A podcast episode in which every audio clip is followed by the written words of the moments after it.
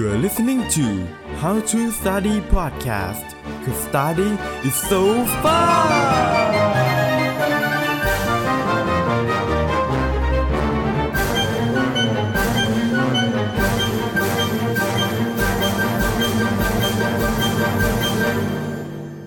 สวัสดีคุณผู้ฟังทุกท่านนะครับ ยินดีต้อนรับเข้าสู่ How to Study Podcast กับผม โนเบลนรเศวัฒนาติติพักนะครับ ในประสดนี้ผมอยากจะชวนคุณผู้ฟังทุกท่านเนี่ยนะครับ มาฟังเกี่ยวกับเเบื้องหลังการประสบความสำเร็จนะครับ ซึ่งมันก็อาจจะเป็นคอนเทนต์ที่ดูดาร์กนิดนึงแล้วก็อาจจะไม่ค่อยมีคนพูดถึงสักเท่าไหร่นะฮะส่วนตัวผมเนี่ยนะครับก็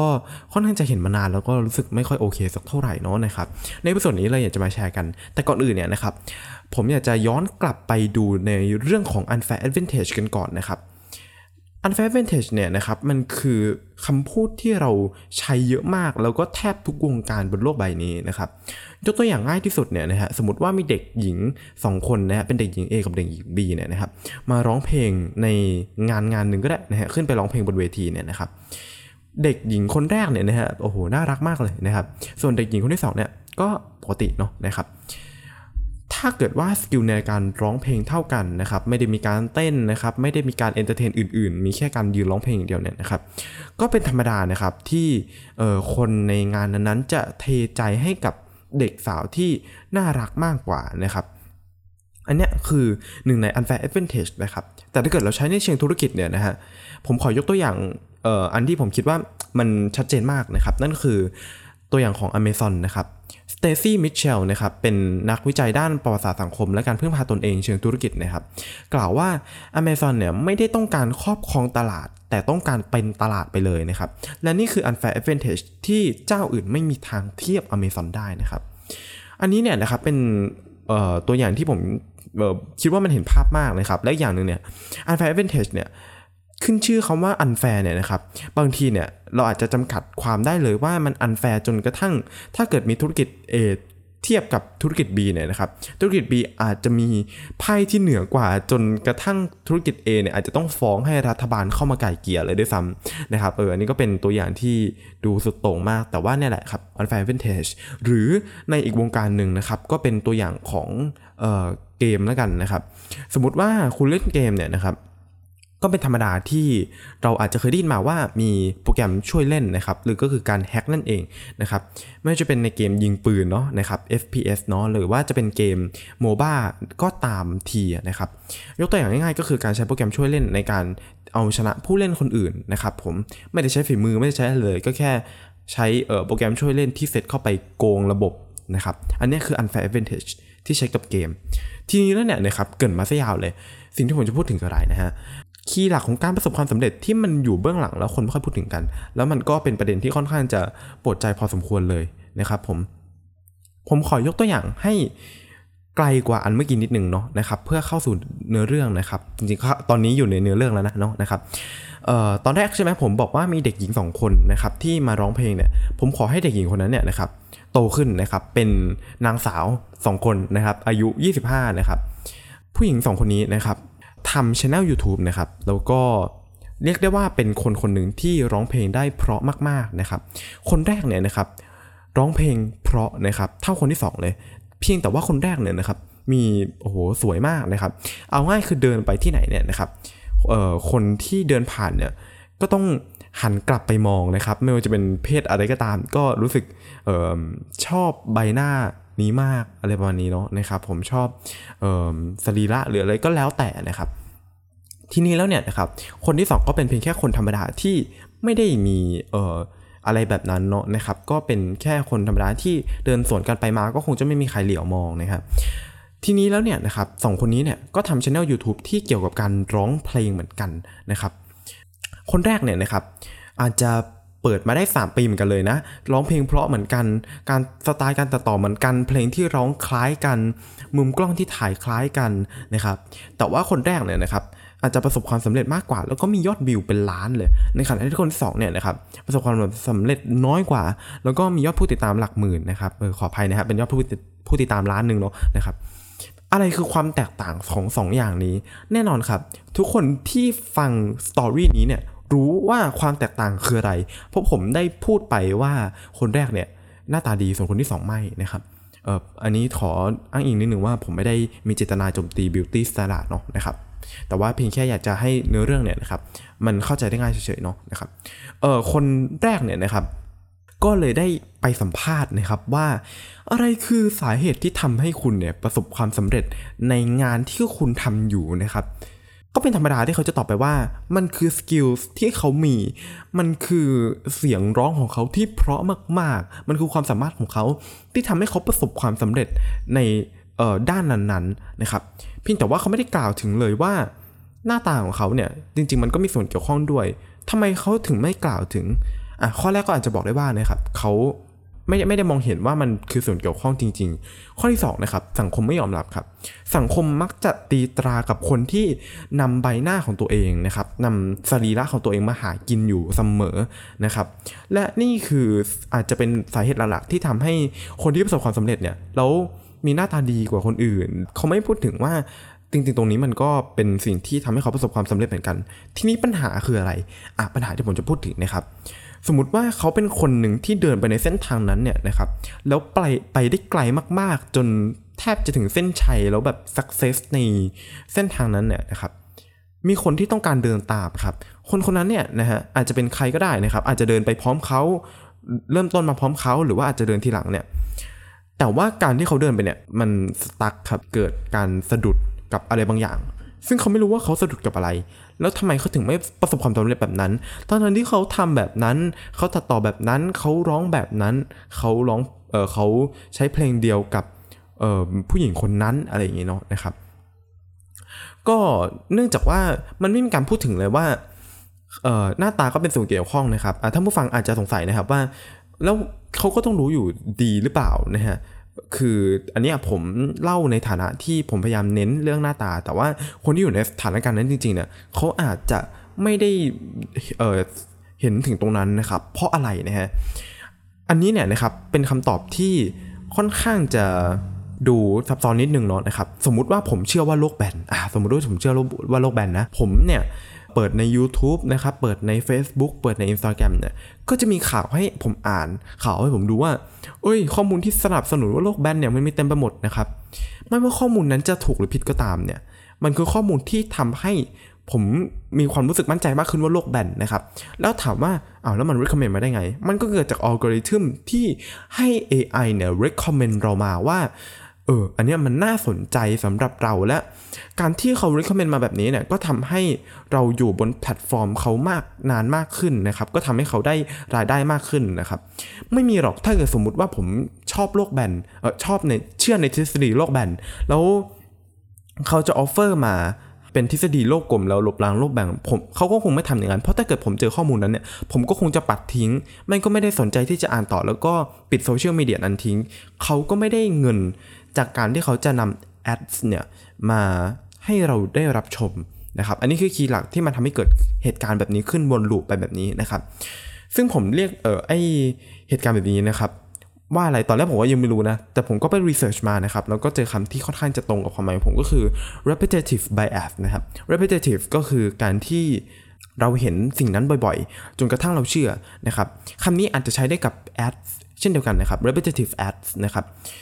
ยกตัวอย่างเช่น Apple กับ Samsung นะครับ Apple เป็นบริษัทที่ใน Twitter ไม่มีทวิตเลยสักทวิตเดียวมีศูนย์ทวิตนะครับ แล้วเวลาออก Product มาทีนึงเนี่ยวิดีโอที่เขา announcement ออกมามันน้อยมาก ๆ นะครับผมแทบจะเรียกได้ว่าเห็นได้แบบน้อยมากๆ แต่ว่า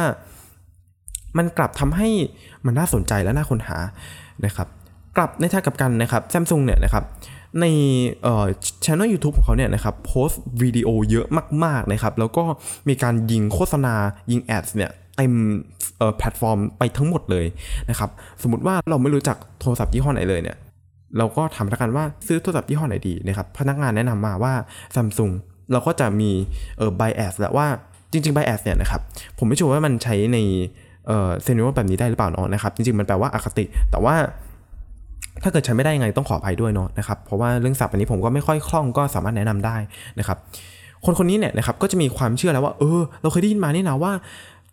มือถือซัมซุงเนี่ยเป็นมือถือที่โอ้โหมันสุดยอดมากๆ มันสามารถที่จะทำนู่นทำนี่ได้เพียงแต่ว่าเขาไม่เคยรับข้อมูลจากแบรนด์อื่นเลยว่าแบรนด์อื่นเนี่ยจริงๆมีสิ่งที่มันเออพิเศษกว่านั้นอีกนะครับ อันนี้ตัวยกตัวอย่างนะฮะเขาก็เออเชื่อพนักงานนะครับอย่างเป็นตุเป็นตะ เพราะว่าเขามีข้อมูลที่ แบบเคยได้ยินผ่านมาบ้างนะครับ หรือว่าอะไรแบบนั้นนะฮะอันนี้ก็คือถือว่าเป็น repetitive bias ที่เกิดขึ้นนะครับ ซึ่งไอ้ตรงนี้ที่ผมยกตัวอย่างมาทั้งหมดเนี่ยนะฮะมันก็ทำให้คนคนนั้นเนี่ยที่เดินไปในเส้นทางเดียวกับผู้หญิงที่ร้องเพลงคนนั้นเนี่ยนะครับ คิดว่าเออหรือจริง ๆ แล้วเนี่ยเราไม่ได้เราเรามีขัดตกบกพร่องตรงอื่นที่ไม่ใช่หน้าตานะครับ เพราะว่าสังคมมาหล่อหลอมแบบนั้นนะครับ ทีนี้แล้วนะฮะ ก็จะไม่รู้ครับว่าเขาควรจะทำยังไงต่อไปคำถามที่เขาตั้งเนี่ยก็ยังไม่ได้ข้อสงสัย ยังไม่ได้แก้ข้อสงสัยสักทีนะครับ ภาษาแบบวัยรุ่นนะฮะก็จะเรียกว่า move on เนาะนะครับก็จะไม่สามารถที่จะ move on จากคำถามนั้นได้สักทีว่าคำตอบของคำถามนั้นคืออะไร ถึงแม้ว่าจริง ๆ มันจะ simple มากๆ แต่ว่ามันก็เกิดจาก bias ที่รวบรวมแล้วก็ทำให้เขารู้สึกไขว้เขวกับสถานการณ์นั้นๆนะครับผมทีนี้แล้วเนี่ยเกิดมาขนาดนี้เออไม่ใช่เกินเล่าเรื่องจบแล้วเนาะนะครับ อันนี้เป็นเรื่องที่ผมคิดว่านำมาวิเคราะห์ต่อแล้วเนี่ยนะครับมันก็เคยมีดราม่าที่เพิ่งเกิดขึ้นมาไม่กี่วันนี้เองเนาะนะครับเป็นดราม่าเกี่ยวกับ sex worker นะครับที่เออไปคุยกับแม่ตัวเองนะครับแล้วก็ลงมาในเอ่อแพลตฟอร์ม TikTok เนาะนะครับผมแล้วก็เกิดดราม่าหลายอย่างมากขึ้นมากมายเลยว่า มีคนไปโจมตีนะครับว่าใช้ร่างกายหากินใช้ตัวเองหากินแล้วพ่อแม่ภูมิใจได้ไงอะไรอย่างเงี้ยนะครับ คืออันนี้จริงๆแล้วเนี่ยนะครับเราต้องแยกก่อนเนาะนะฮะสังคมยังตีตาอยู่ว่าการที่นำตัวเองมาหากิน เป็นการที่ทำให้ลดบั่นทอนศักดิ์ศรีตัวเองเนาะนะครับ ซึ่งผมก็ขอเน้นย้ำอยู่ตรงนี้ด้วยอีกเสียงหนึ่งว่า my body my choice เนาะนะครับผม และอย่างไรก็ตามเนี่ย ผมอยากถ้าเกิดว่าคำพูดนี้มันดูน้ำมากเกินไปหรือว่าอาจจะฟังไม่ค่อยเข้าใจเนี่ยนะครับ คือการที่เรามี sex worker แบบถูกกฎหมายเนี่ย มันก็ย่อมดีกว่า เราปล่อยให้มีรูปหลุดนะครับ มีอะไรแบบนี้ ผมพูดได้เลยนะครับว่า การที่เรามีรูปรูปหนึ่งเนี่ยนะครับผม มันมันอาจจะหมายความได้ถึงชีวิตของคนคนหนึ่งนะครับ ไม่รู้ว่าเขาจะต้องเออเดินหน้าต่อไปยังไงอะเนาะ เพราะว่าเขาต้องเจอกับอะไรที่มันหนักหนาจริงๆนะครับ ถ้าเกิดว่ามีใครที่เจอปัญหาแบบนี้หรือว่าผ่านมาแล้วเนี่ยก็ เออสู้ๆนะครับ ผมเป็นกำลังใจให้จริงๆเนาะนะครับ อันนี้เนี่ยนะครับมันมันเป็นปัญหาที่แย่มากๆ แล้วแทนที่รัฐบาลเนี่ยนะครับจะแบนพวกเว็บไซต์พวกนี้ที่เอารูปพวกนี้เนี่ยที่มันผิดกฎหมายแล้วก็ไม่ได้รับการยินยอมจากเจ้าตัวเนี่ยแบนทิ้งไปเนี่ยกลับไปแบนเว็บไซต์ที่มันถูกกฎหมาย แล้วก็ได้ให้เงินกับ sex worker จริงๆ เพราะเขาแบบเขาอยากทำอะเออเขาเขาจะทำอันนี้จริงๆอะนะครับ แล้วเขาก็พร้อมที่จะแลกกับเงินจริงๆนะครับ มันมันเป็นอะไรที่แย่มากๆที่รัฐบาลเนี่ยนะครับกลับมองว่าให้ไปแบนเว็บไซต์พวกนั้น แทนที่จะไปแบนพวกเว็บไซต์ที่มันผิดกฎหมายแล้วก็ไม่รู้ว่าพรากชีวิตไปกี่ชีวิตแล้วพรากอนาคตของเด็กไปกี่คนแล้วนะครับเออใส่อารมณ์นะอินนะฮะเรื่องนี้แย่มากๆเลย ทีนี้แล้วเนี่ยนะครับ ผมว่าผมนอกเรื่องไปนิดนึงต้องขออภัยด้วยเนาะนะฮะการที่เราจะแก้ปัญหานี้คืออะไรนะครับผมก็ลองมามุมหลายแบบหลายมิติมากๆนะครับ ผมก็ได้ข้อสรุปกับตัวเองเนอะนะครับว่าการที่เราแก้เนี่ยถ้าเกิดสมมติว่าคนคนนั้นเนี่ยต้องบอกตามๆว่าคนคนนั้นที่ติดในคำถามนั้นเนี่ยนะครับถ้าเกิดสมมติคนนึกขึ้นไม่ได้เขาคงจะไม่ติดในนั้นนะครับแต่ว่าถ้าเกิดมีคนที่ติดอยู่ในคำถามนี้แล้วมาฟังพอดแคสต์ episode นี้พอดีเนี่ยนะครับก็ สู้ๆนะครับแล้วก็ยินดีด้วยคุณปลดล็อกคำถามนั้นแล้วนะครับ แต่อย่างไรก็ตามนะครับ ก็ยังเป็นคนที่ติดอยู่ในนั้นนะครับ เพราะฉะนั้นวิธีแก้คืออะไรนะครับ วิธีแก้มีอยู่ 2 อย่างนะครับ อย่างแรกก็คือให้คนที่ประสบความสำเร็จพูดออกมาตรงๆ อย่างที่ 2 ก็คือพยายามเปลี่ยนสังคมไปทีละนิดนะครับ ซึ่งผมก็คิดว่าอย่างที่2เนี่ยนะครับค่อนข้างจะช้านะครับ แต่ว่าก็เป็นสิ่งที่มันพร้อมจะเปลี่ยนอยู่แล้ว ส่วนข้อแรกเลยนะครับ การที่เขาออกมาพูดแบบนั้นเนี่ยอาจจะทำให้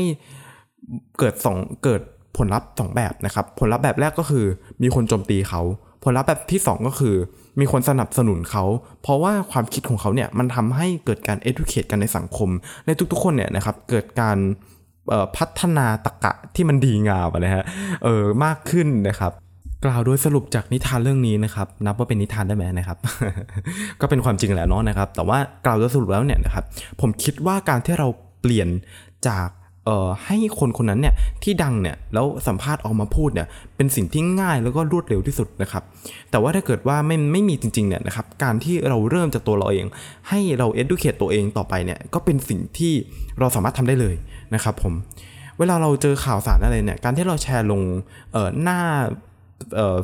Facebook ตัวเองหน้าโปรไฟล์ตัวเองหน้า Instagram ตัวเองเนี่ยมันก็เป็นการเพิ่ม impression นะครับให้กับคนคนอื่นคนอื่นๆ ให้มาเห็นนะครับถึงแม้ว่าเขาจะไม่ได้อ่านบทความนั้นก็ตาม แต่ว่าเพียงแค่เขาเห็นพาดหัวข่าวแบบนั้นบ่อยๆเนี่ยมันก็จะเกิด reputation bias ที่เกิดขึ้นมาในทางดีแล้วเออพอได้ไอเดียใช่ไหมฮะ เพราะฉะนั้นแล้วผมก็คิดว่าการที่เราแชร์เนี่ย ถึงแม้ว่าเราจะคิดมันว่ามันไม่มีผลก็ตามเนี่ย แต่ผมคิดว่าการแชร์ตรงนั้นเนี่ย มันมีผลเสมอนะครับผม ก็โดยสรุปแล้วก็คือ ถ้าเกิดว่าเราไม่สามารถเปลี่ยนจากคนที่มีชื่อเสียงได้เนี่ย เราก็เปลี่ยนจากตัวเองก่อนนะครับผมอะเพิ่มเติมอีกนิดนึงนะครับ อันนี้ขอนอกเรื่องเนาะนะครับเอ่อช่วงนี้เนี่ยนะครับก็อย่างที่รู้กันว่าโควิด -19 เนี่ยไม่ค่อยจะดีสักเท่าไหร่นะครับเออก็มีสื่อหลายสื่อออกมาประคมข่าวเกี่ยวกับวัคซีนนู่นนี่นั่นเต็มไปหมดนะครับ ผมก็ขอเป็นอีกหนึ่งเสียงนะครับ ในนามของเออเด็กมัธยมปลายที่เรียนชีวะ แล้วก็ รู้เรื่องเจเนติกรู้เรื่องวัคซีนแค่ห่างอึ่งนะครับ แต่ว่าก็อยากจะเป็นกระบอกเสียงให้อีกออกระบอกหนึ่งนะครับว่าผมก็ไปฟังนักวิชาการบรีฟมาอีกทีหนึ่งนะครับ ก็ไม่ใช่การวิเคราะห์การตัดสินใจของผมนะครับ เพราะว่าผมไม่ได้มีความรู้มากขนาดนั้นนะครับ แต่แล้วก็ตามเนี่ยวัคซีนที่มาเนี่ยนะครับ วัคซีนที่ดีที่สุดเนี่ยคำตอบของคำถามเนี่ย ไม่ใช่ให้ใส่ว่าชนิดอะไรดีที่สุดนะครับ แต่ใส่ว่าเออรวดเร็วที่สุดโอเคไหมนะครับ กล่าวคือวัคซีนที่ดีที่สุดในช่วงเวลานี้ คือวัคซีนที่มาเร็วที่สุดนะครับถึงแม้ว่าจะมีข่าวมากมายที่เกี่ยวกับซีโนแวคนะฮะเกี่ยวกับแอสตราเซเนกานะครับว่าเออมันเป็นยังไงก็ตามเนี่ยนะครับ คือเราไม่สามารถที่จะไปเปลี่ยนแปลงรัฐบาลได้นะครับ อันนี้เป็นสิ่งที่เปลี่ยนแปลงไม่ได้เลยนะครับ ถึงแม้ว่าผมจะพยายามแชร์อะไรขนาดไหนเนี่ยนะครับ แต่ว่าถ้าเกิดว่ามันไม่มี change เกิดขึ้นจริงๆเนี่ยนะครับผมผมจริงๆ ผมก็อยากให้มันมี change นะฮะอยากอยากให้มันมีอะไรที่มันเปลี่ยนแปลงไปในทางดีเนาะนะครับแต่เพียงแต่ว่ารัฐบาลชุดนี้อาจจะไม่ได้มีประสิทธิภาพมากพอเพราะฉะนั้นเนี่ยนะครับเราก็เริ่มจากตัวเราก่อนนะครับการที่เราเคลื่อนไหวทางการเมืองต่อไปเนี่ยก็เป็นสิ่งที่ ดีนะครับในการทำไปตามอุดมการณ์ของตัวเองนะครับ ไม่ว่าจะอยู่ฝั่งไหนก็ตามทำตามอุดมการณ์ของตัวเองก็ต่อไปนะครับ แต่ก็ตามนะครับ อย่าฟังข่าวจากด้านเดียวเนาะนะครับแล้วก็พยายามที่จะไม่ด่ากันนะฮะอันนี้คือผมไม่ไม่เข้าใจเลยว่าทำไมต้องจะต้องมาว่ากันใน Facebook นะครับมาใช้ถ้อยคำหยาบคายด่ากันนะครับ ในเมื่อเราสามารถที่จะนำหลักฐานที่มันมีอยู่ตรงนี้เนี่ยนะครับ มาถกกันได้นะครับ เพราะฉะนั้นก็ไม่อยากจะให้ด่ากันแค่ว่าเป็น เออสลิ่มนะครับเป็น 3 กีบอะไรเงี้ยนะครับคือมันไม่สมเหตุสมผลเลยสำหรับผมนะครับ แล้วก็เราถกกันด้วยเหตุผลดีกว่าเนาะนะครับไม่ว่าจะเป็นใครเนี่ยนะครับความเห็นต่างเนี่ยอย่าให้มันกลายมาเป็นความแตกแยกเลยนะครับ แล้วก็ขอบคุณบทความจาก TCDC เอ่อข้อมูลผู้ใช้งานจาก Reddit แล้วก็ช่อง YouTube ที่มีเอ่อทำให้ผมเกิดแรงบันดาลใจในการทำ episode นี้นะครับ No Darkness นะครับเป็น FC เลยนะครับ ถ้าเกิดฟังผ่านมาก็ ขอบคุณมากๆเลยนะครับพี่ครับ โอเคนะครับผมสำหรับ episode นี้ก็ต้องขอตัวลาไปก่อนนะครับ เจอกันใหม่ใน episode หน้าทุกวันอังคารและทุก streaming platform ที่คุณฟังพอดแคสต์นะครับ เจอกัน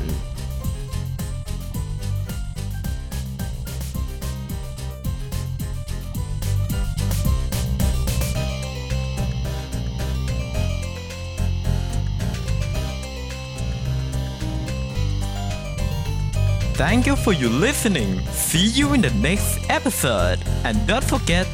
to have fun with your study.